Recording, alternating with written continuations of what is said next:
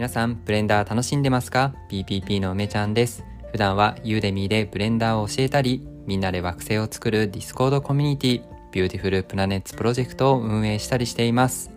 この放送は、コミュニティでの活動の話をしたり、普段梅ちゃんが考えていることを話していく番組です。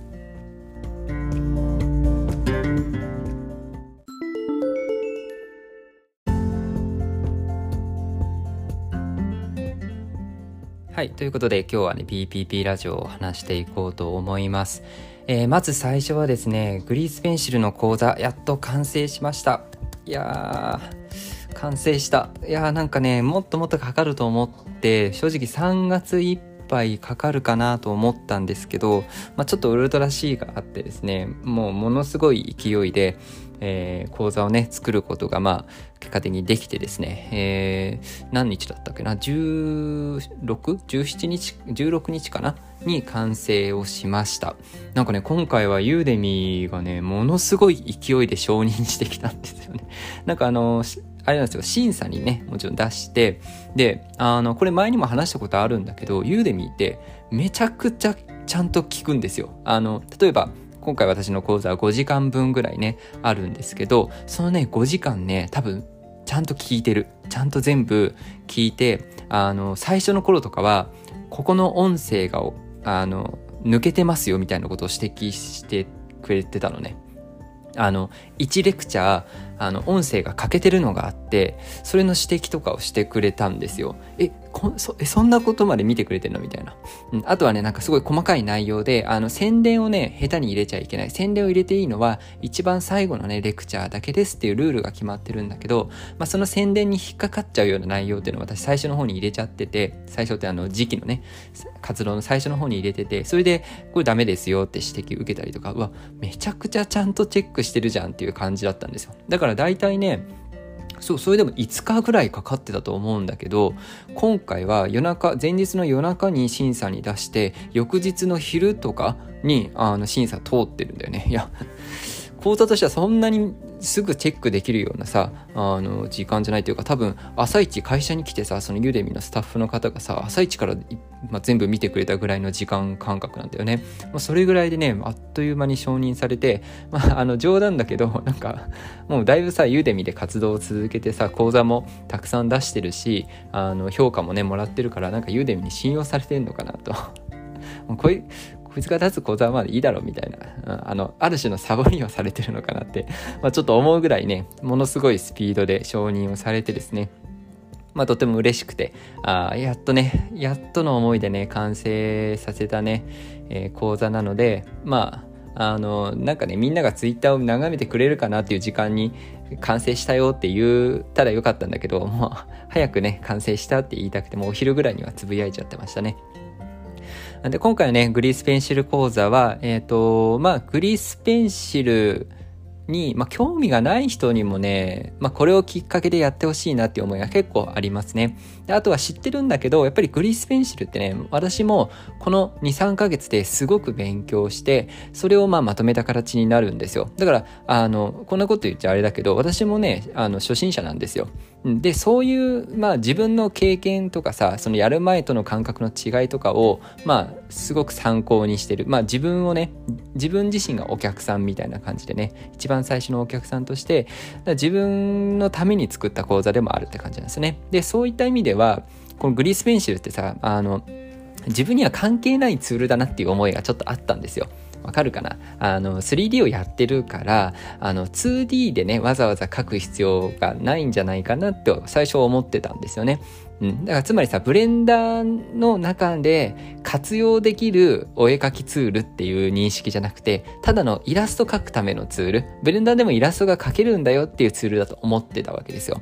ね、これがまず大きな間違いなんだよね。で、えっ、ー、と、まあそういうこともできるけど、そんなことで使うんだったら別にブレンダーじゃなくていいんだよね。その、あの、絵を描くためのツールを使えばいいんだけど、 Grease Pencil の存在意義ってさ、やっぱり 3D 空間の中で描く。で、それを 3D オブジェクトのまあ、補助的に使ったりとか、うん、まあ、その、なんだろうな、今まで私たちが使っていたブレンダーを拡張する機能だっていうね、えー、ことが実際やってみて、なんかこう、なんで、逆にね、やってみた後にね、いやなんでそんなブレンダーにわざわざ搭載されてるものを自分には関係ない機能だなんて思ってしまったんだろうって恥ずかしくなるぐらい、まあ、すごく価値観がね、ガラリと変わる。それがグリスペンシルだったんですよね。そうで、このグリスペンシル講座はそういう意味でね、えっ、ー、と、全く知らない人もそうだし、そういう、まあ、先入観というか固定観念とかさ、もともとのそういうイメージがね、えー、ある人にぜひ触ってほしいなと思ってます。そういう意味でもね、あの、やっぱり自分が一人目のお客さんということもあって、えっ、ー、と、ペンタブをね、使わないっていう方針でいきました。まあ、実はタブレットでね、ペンタブを使う、あの、練習というか、試したんですよ。あの、iPad でね、えー、そういうアプリがあるんで、そういうアプリと連携して、えー、書くっていうことも実はやりました。やったんだけどね、うーん、なんて言うんだろうな、3D オブジェクトと絡めてる時点で、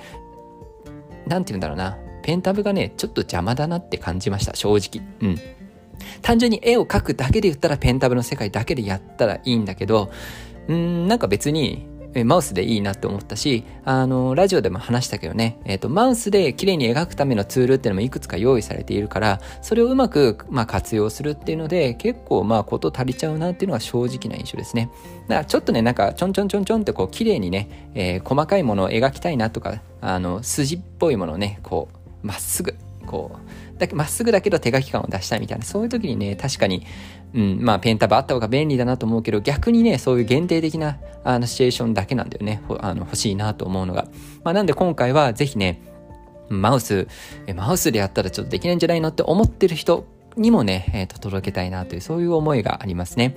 うん。で、グリスペンシルはね、本当に多機能なので、えっ、ー、と、正直、全機能を教えきれてはいません。ただ、えっ、と、それを触れ、今回の講座でね、ま、一通り学べば何ができるかってことはもう多分一通りわかると思うし、今後ね、機能が追加されたら、その機能がね、えー、いかに素晴らしいものか、その自分が学んだね、その講座で学んだったら講座で学んだものに対して新しい機能が、まあ、どれぐらい素晴らしいものなのかっていうのがちゃんとね、スッと入ってくるようなレベルには、えっ、ー、と、なると思います。うん。基本的な操作とかね、えー、まあ今後ね、えっ、ー、と、これは紹介したいなっていうものが出てくると思うので、そういったものは講座のね、更新っていう形で追加していきたいなと思ってますけど、まあ非常にね、いい講座できたと思います。あのね、このブレンダープラネット講座っていうのはね、ずっとあの、作りたかったんですね。あの、ここ3回ずっとブレンダープラネットっていうシリーズを作ってきたんだけれども、もうね、ずっと作りたかったたんですよね。惑星にするつもりはなかったんだけど、もともとね、シェーダー関係で作りたかったシリーズで、だけどね、シェーダーの勉強とか、どういう切り口でシェーダーをね、学んでいくのがいいのかっていう、まあ、そういう準備期間が結構長くて、で、ちょうどね、BPP という活動も、ま、始まって、その中でね、惑星を作るっていうテーマで、まあ、シェーダーを扱っていくっていうことにしたんですよね。で、まあ、ある程度やった中で、えー、グリースペンシルってものに途中で出会っちゃってね あの、ブレンダープラネットってシェーダー学習でまとめていくはずだったんですけど、えっ、ー、と、私がその時にね、一番大好きなものをね、惑星にする、大好きなものをメインに使って惑星にするっていう講座に、まあ、なっちゃったんですけど、まあね、その、非常にね、思い入れのある、まあ、シリーズだし、準備もしてきたし、そしてグリースペンシルはね、今話した通り、うん、本当に最初にね、えー、学んでほしいブレンダーのなんか、ブレンダーの世界をより広げてくれるね、うん、ツールなんじゃないかなと思う。なんか、うん、ブレンダーの中でアニメーションやるとか、 modifier を学ぶとか、うん、なんかそういうものとは全く違う感じ。うん、 geometry node ともまた違う感じ。本当にね、そこにもう一つのね、世界が広がっているなという、うん、すごくね、面白いもの。このコミュニティでもね、たくさん、あの、勉強会やって、なんとなくイメージついてくれた人でもたくさんいると思いますけど、まあそういう中でもね、情報発信しつつ、まあ、ツイッターでも随時ね、このグリースペンシルの情報っていうのは情報発信、まあ、し続けてね、いきたいなと思ってますんで、講座とね、共に、まあ今後ともよろしくお願いしますという感じですね。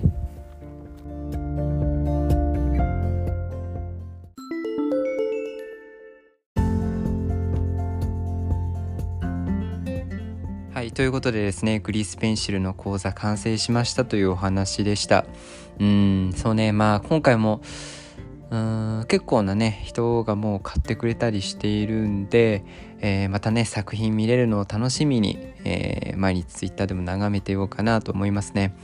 あの私の作品の中だと一番ねアクアリウムを作るっていうね講座があってでそれ一番人気なんだけども一番ね作品をまあシェアしてくれている数がね多いんですよね。で最近ちょっと思ってるのは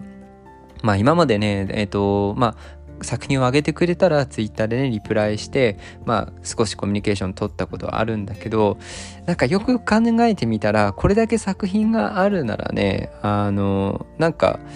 その許可をもらってギャラリーみたいのをね自分用に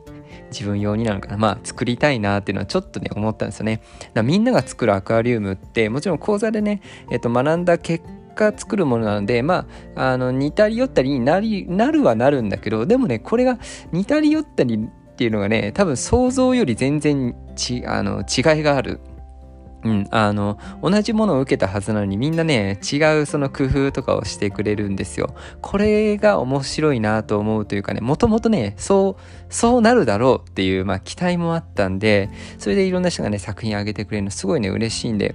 うん、なんかギャラリー作りたいなと思ってたりします。で最近はねあのプラネット講座シリーズっていうのをね、えっと、ずっと出してました。ねえっと、1個目がシェーダーの基礎で2個目がシェーダー中心の総合学習みたいな感じね、銘打ってますけど、で、今回がグリスペンシルの惑星みたいな、このね、えっと、プラネットシリーズもね、結構人気で、で、かつね、最近、まあ、まだ講座ね、出して間もないんですけど、まあ、こういう、できましたよっていうのをね、見せてくれる人が、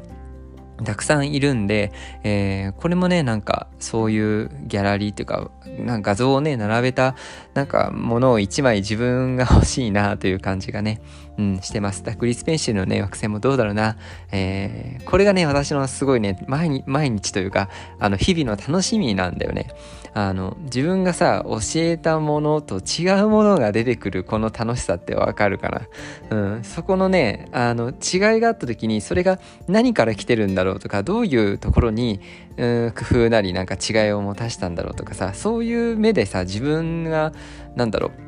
自分の作品を見て作ってくれた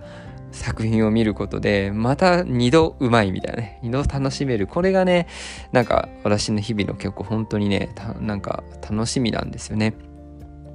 またこのプラネット講座ね、みんなの作品が見れるのすごく楽しみにしています。ということで、もしね、受講生の方聞いてくださってたら、あぜひぜひ Twitter にね、えー、アップしてください。ブレンダープラネットって、えー、ハッシュタグ入れてもらうかね、私のアカウント名、あの、リンクつけてもらえば、あの、気づけると思います。はい、それでは皆さん、グリスペンシルね、講座出ましたんで、まあ、グリスペンシルじゃないにしろね、ブレンダーこれからも楽しんでいきましょ